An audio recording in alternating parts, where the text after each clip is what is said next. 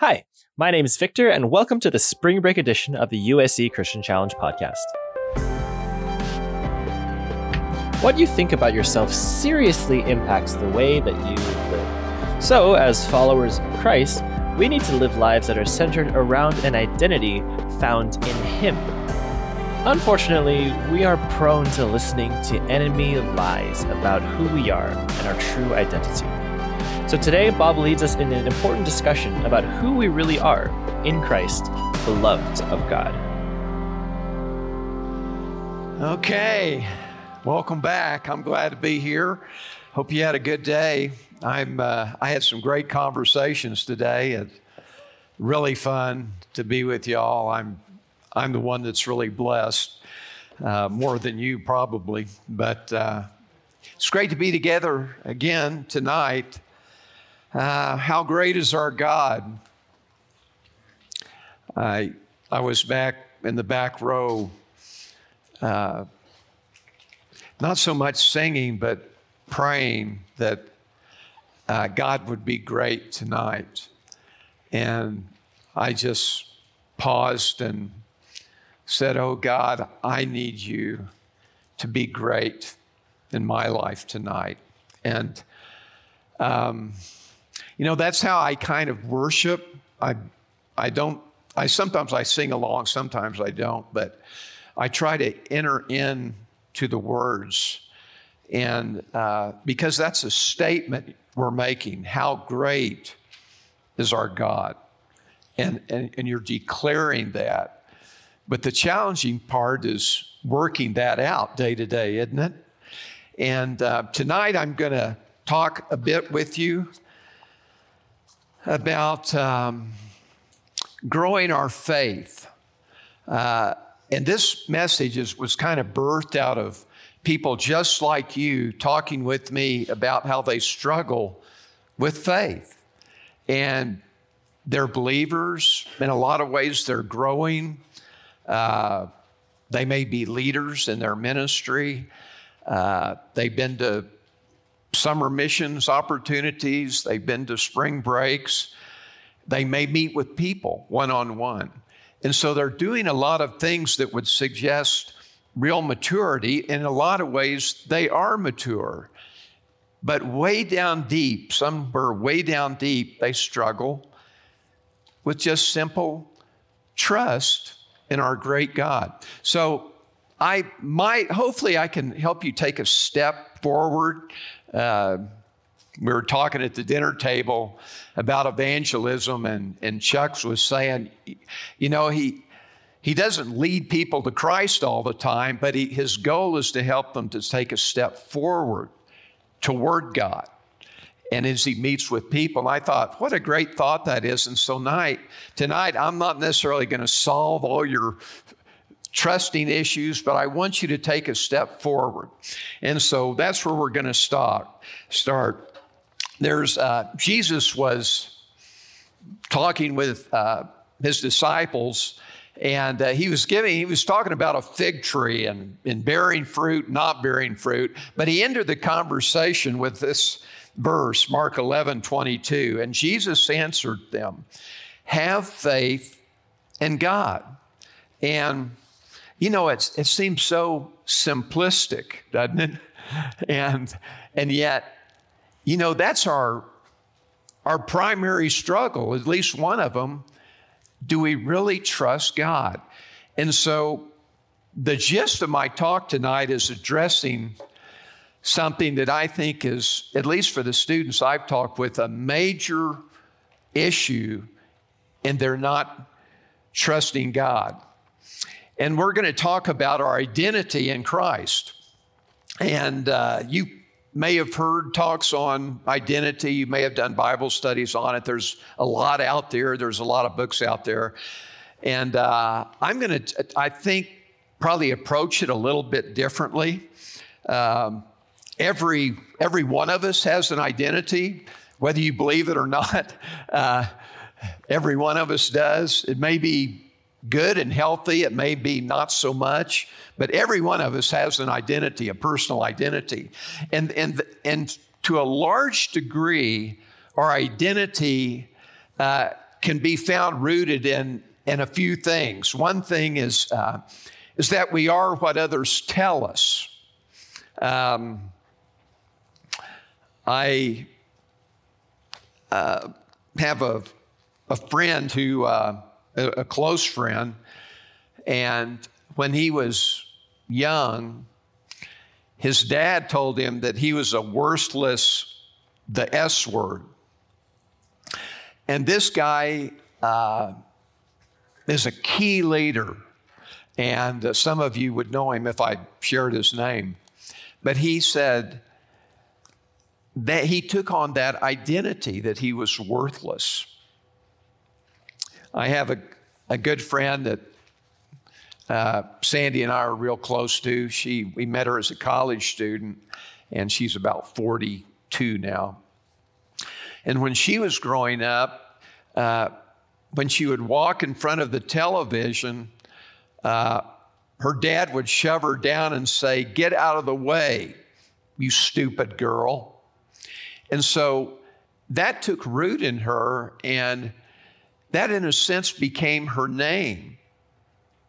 She was Jenny Stupid. And um, she became a believer and began to grow, but she's still, at some level, haunted by that name. Now, here's what God says in Jeremiah 31 3. I have loved you with an everlasting love. Therefore, I have continued my faithfulness to you. And see, this is what we we struggle with trust. Is God really going to be faithful to us? And uh, and that's that's kind of the bottom line of, of trust and faith. God, will you be faithful to do what is really best from your perspective in my heart? And and that's kind of the the ground battle here. It's, it may not be so much, uh, God helped me to get a job after college. Certainly that's a, a faith issue too. But the, but the bottom line issue is God, do you truly have my best interest at heart? Now, another way we get our identity is what other, uh, we are what we possess. An example of this would be the rich young ruler in Mark 10. And Jesus so wanted this young man to, to be his follower. You could almost sense the, the hunger Jesus had. And uh, the guy said, uh, So what must I do to be your follower? And Jesus, of course, reading the situation, said, Well, you've done so many good things, but you still need to give up all you possess. And, and he turned away from, from the living God because he could not part with his possession. So his identity was based up on, on what he possessed. Now, a third way we, we can gather our identity is we are what we do. Uh, I have a friend who resigned from a uh, Christian organization a few years ago and his whole life was caught up in this ministry, a really wonderful ministry. And he has really, really struggled uh, in the days and months and years following because, at some level, his identity was tied up in what he did.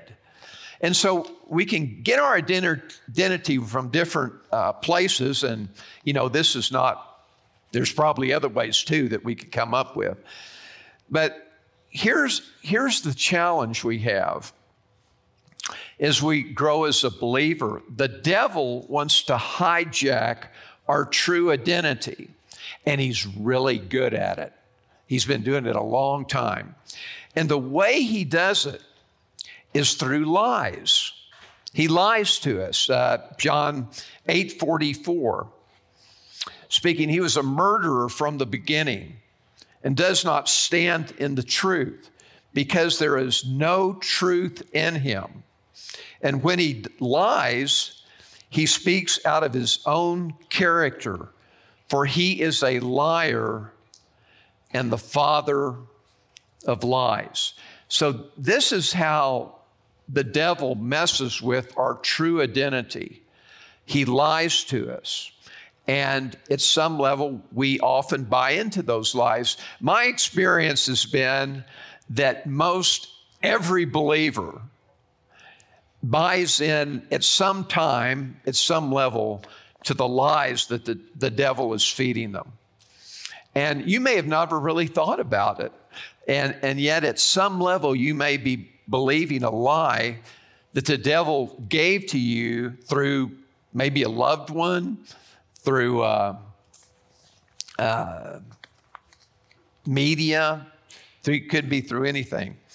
And so here's what happens when we accept the lies of the devil three ideas.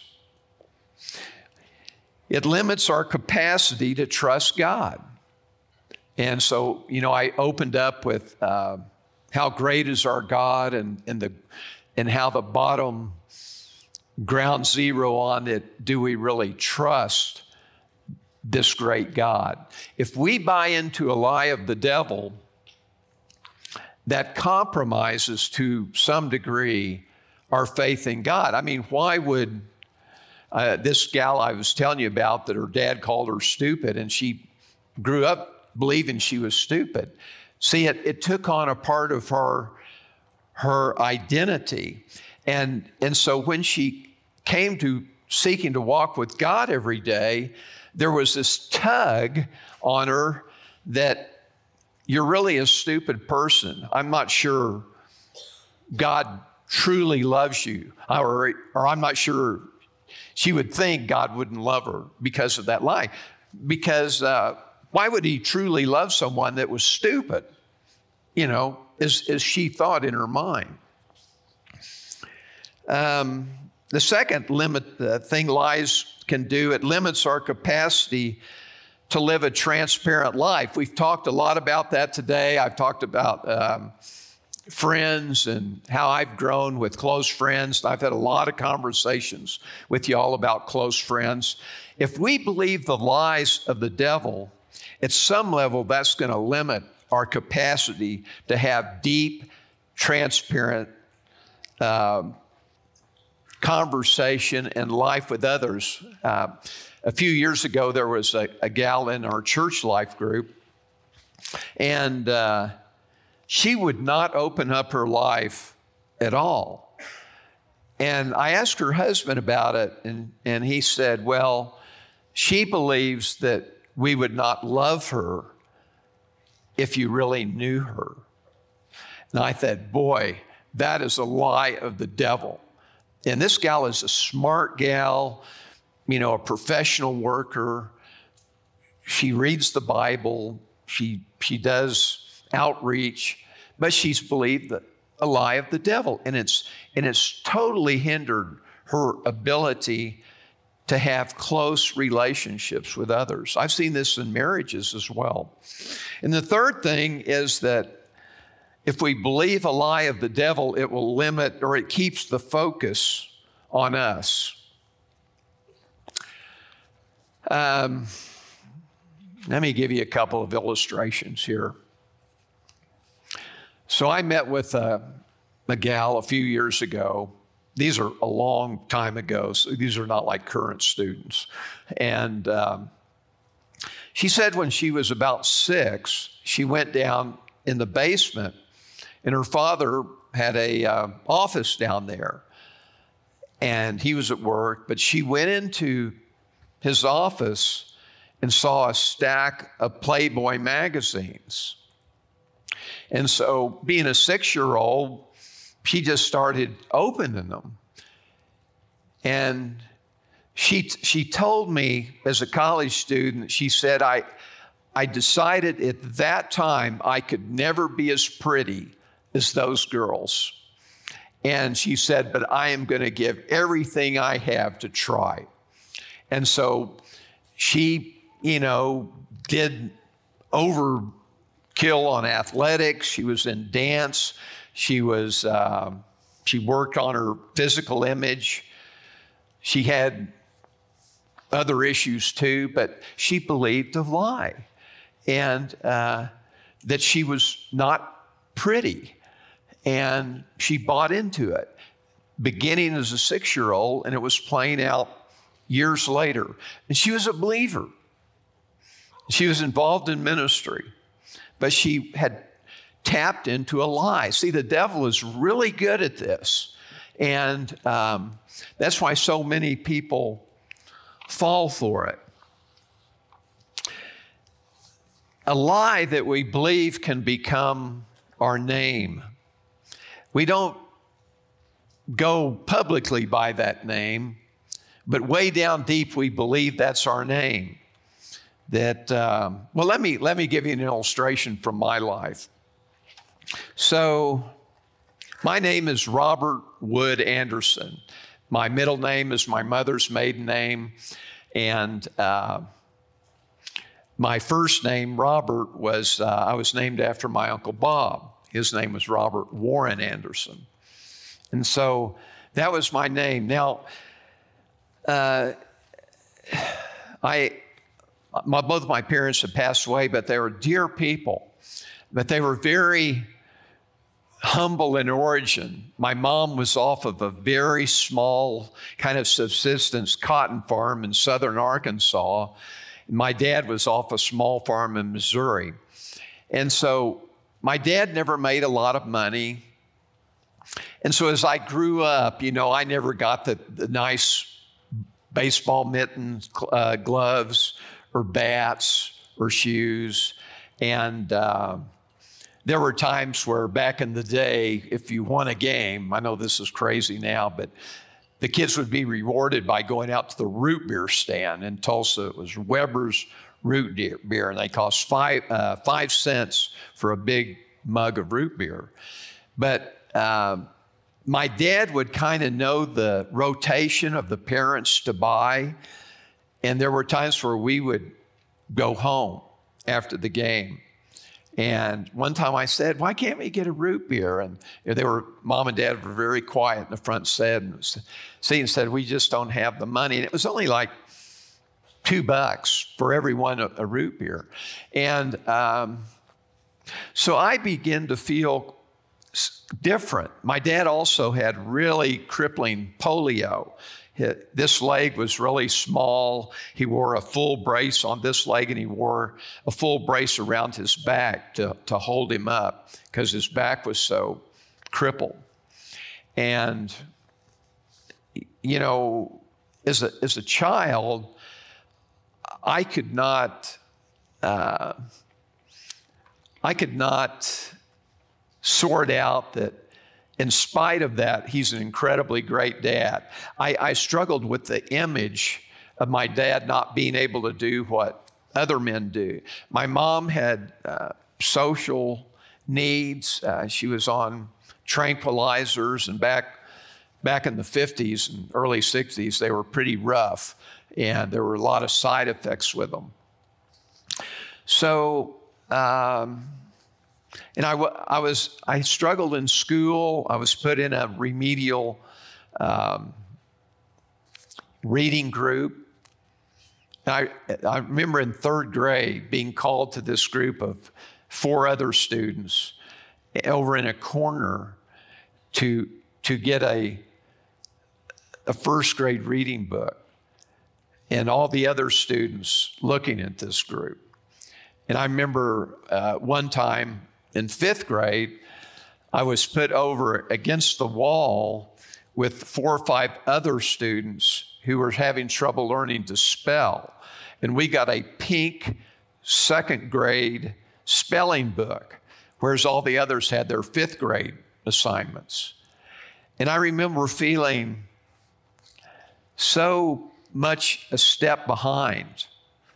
One um, in the seventh grade, I tried out for the basketball team, and I made the team. And uh, I, I really worked hard, and I hustled, and I ran after the ball, and, and all that. And so there were 15 guys on the team, and I made the team. So uh, the day the practice before the first game, the coach gave out really cool uniforms, and I got this really neat uniform. We were the Whitney Bears, Eli Whitney Bears. It had bears on it. And I was so proud of that. Dad took my picture. So we go to the first game. And um, so the coach comes in to the locker room and has a, a bag. And he said, Bob, I didn't count right. We only have 14 uniforms and I need to get your uniform. And I brought you these white shorts and white t shirt. And we'll get you a uniform. Don't worry about it. So I take off this uniform and put on white shorts and a white t shirt. And then at the beginning of the season, the, uh, the both coaches introduced their teams, and the coach would toss the ball and someone would walk out and coach would say this guy really uh, can shoot well or this guy plays good defense. And so i was the last and he and he and he threw me the ball and he said we're going to get bob an, a uniform. And that's what he said. And as i dribbled the ball out he never did give me the uniform but i never quit that team i wasn't going to give him the satisfaction of it. So every game throughout that season, I, I came with my white shorts and my white t shirt. But all that being said, I, I just felt a step behind. And so, do you know what my name I identified with? I wouldn't say this. In fact, this didn't really come to, together on me till just a few years ago. But how I felt in, in my internal name was Bob below average. And to this day, if I let my flesh rule, I will think of that name. Uh, it doesn't matter that I have a professional pilot's license. It doesn't matter that I uh, was an officer in the military. It doesn't matter that I graduated with honors from seminary. Uh, it doesn't matter, matter that uh, we got a ministry going and it runs four or 500 students. None of that matters when I buy into the lie. And uh, the lies are so powerful that we can, that we can believe. And they become our name. Let me give you a, a couple of examples of, of lies that uh, students that I've, I've met and, and spent time with. Uh, one man, um, he became a, a project engineer for the cruise missile. He was one smart guy. But his dad never ever affirmed him growing up. And so, do you know what his name became? Unnecessary. His dad did not spend time with him, so he, he believed at some level, this would not be outward where, you know, it would be visible, it would be very internal, a lie. And, and that's the lie. The devil likes to subvert everything. And so he just grew up believing he was unnecessary. And um, another young woman, uh, she's older and she's single. And the lie that she has believed that she's um, undesirable. That's, that's a hard burden to carry, you know, um, to feel to believe you're undesirable. And it's a lie. It's not the truth, it's a lie. One man, his dad uh, never affirmed him, and would, even when he did something well, his dad would say, Well, I think you kind of screwed up here on this. So Gordon believed that his name was inadequate. He just could never marriage up, marry, could never me- uh, measure up. This is actually Gordon MacDonald, one of my favorite authors. He tells the story about just never measuring up to his dad. He was inadequate and he carried this name for decades. One young woman, that Sandy and I um, have spent a lot of time with, when she was about seven, her grandfather was very ill. And so her parents would take her over and they would tell her, you know, if you really are good to grandpa, he's going to he's going to keep living and he'll be happy. Well, the grandfather died. And so the name that she has lived with, she, she's probably 50 now, is that she's a failure. She has a beautiful family, she's smart, she ministers to people. But, but the, the lie that's way down deep is that she's a failure. Uh, I know a, a person that uh, has social needs and has problems relating in the social environment. And it's just how they are. It's not because they chose to be unsocially. It's just it's, it's how they are. And she believes that she's unlikable because people tend to get, keep her at arm's length. And she believes the lie that she's unlikable. I have another friend that um, I've known well for so many years. And uh, his name that he's bought into because of one sentence is that he's worthless. So, do you see how these lies can get into our, our lives? And if you personally are not grappling with faith and trust and are not grappling with this, I guarantee you the people you're around probably are. And the problem is we, we push it aside so far, we, we really don't get it because the devil is so good at masking it. And so we, our life goes on. We do good things. We're a contribution to ministry, to people around. But this lie is really working undercover. And one of the results of that is that we struggle with faith. We struggle with simple trust. And uh, we need to bulldoze this stuff down. and for, for we are free to truly trust God day in and day out. I think uh, the end result of not only faith is that we struggle with God, do you truly love me? And at some level, we would struggle with the love of God. And you know, so we, when we sing this song, How Great is Our God, uh, we have to really think about those words.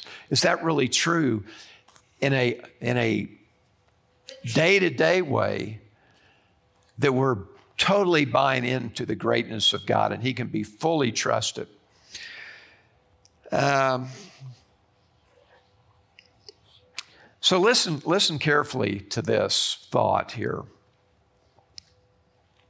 Well, first of all, I want to share with you a verse uh, or a transition. We're transitioning down. Let's let's put the let's put the lies aside. Okay, enough enough of the lies. Let's transition to truth. There's a story of of Jesus in uh, Matthew three. He came to John and asked John to baptize him.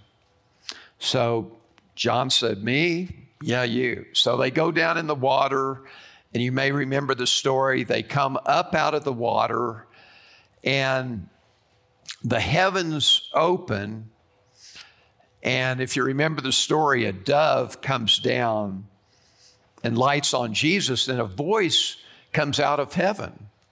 And, and the voice is found in Matthew, Matthew 3 17. And I think I have a, a slide for that. Um, and behold, a voice from heaven said, This is my beloved Son, with whom I am well pleased. So, this is God the Father's evaluation and statement about his Son. He is my beloved Son my beloved son. There's, God has a lot of names throughout the Old and New Testament. This, I think, as far as the relationship to God the Father and God the Son, is this one that God sees Jesus as beloved. Jesus, my beloved.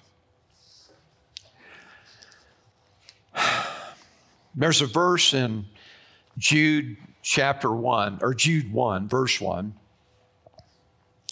says Jude, a servant of Jesus Christ and brother of James, to those who are called beloved in God, the Father, and kept for Jesus Christ. So, as Jude wrote this book, one chapter, under the inspiration of God, he called those that he wrote this to beloved in God. This, this was the name that came to those people. Um, so, as you think of your life, as you think of what God in Christ has done for you, as you think of his death on the cross, his resurrection, and his life in you. He lives in you. Uh, in fact, he calls you a temple. You know, Jesus used to go to the temple and worship and pray. You know, you are his temple. And all that incredible panorama of the temple and the tabernacle through the Old Testament, that's you now and uh, you're a, a holy temple. And so, what is your name? What is your true name? Your name is, for me, Bob, God's beloved. That's how God sees me. That's my name. That's the truth. And at every moment of every day, I'm his beloved. And it's true for you too. You are, in your name, the beloved. And, and I believe it's just as true as when Jesus was called the beloved coming out of the water. And so we're buying into the wrong name here. you know, we, we buy into these lies but you're beloved. And when you see yourself as that way, it's not so hard to trust God.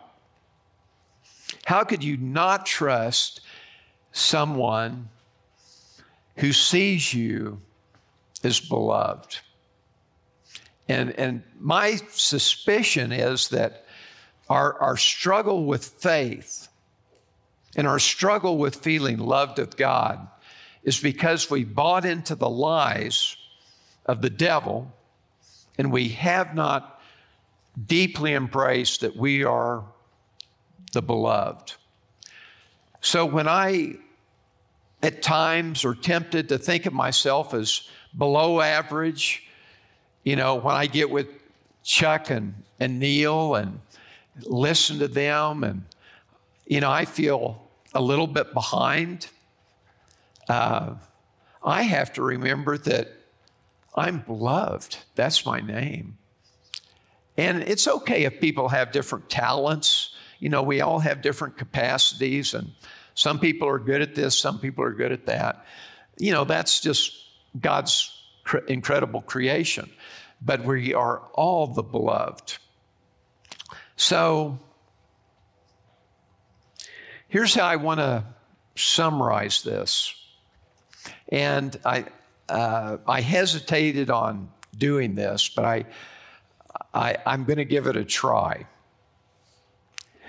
I would like for you to consider here tonight if you have bought into a lie, to stand up and tell us that lie, but also say, But I'm, and share your name, the beloved of God. Go ahead and put that slide up. I believe the lie that my name is whatever it would be. I declare God's truth that my name is, and you say your name, beloved of God. Let's start dismantling this lie stuff, you know? And uh, let's believe truth in what God says about it. And my suspicion will be that as you begin to do this, uh, your faith, your trust in God is going to start moving up. How could you not trust a God who sees you as the blood? So um, I'm not, you know, I'm not one to uh, manipulate or to drag things out. I just wanted, you know, as we're family here this week, um, if you feel that you've bought into a lie and you would like to confess God's truth to the rest of us, I'd like to give you the opportunity to do that. Um, and, and just, you can just say that if you really believe that in your heart. Hey, it's Victor again. What followed after this was a period of time when many students stood up and declared their identity, that they were beloved of God. If that's something that you need to do, I would encourage you. Stand up where you are right now and declare it with your mouth. Your true identity, beloved of God. Thanks for listening to the Spring Break 2022 season of the USC Christian Challenge podcast. Catch up on and review the rest of the sessions right here on all of your favorite podcast platforms and leave us a review if you'd please. Get involved and find out more about us, weekly small groups, and upcoming events like this spring break retreat on Instagram at USC Challenge and on our website, uscchristianchallenge.com.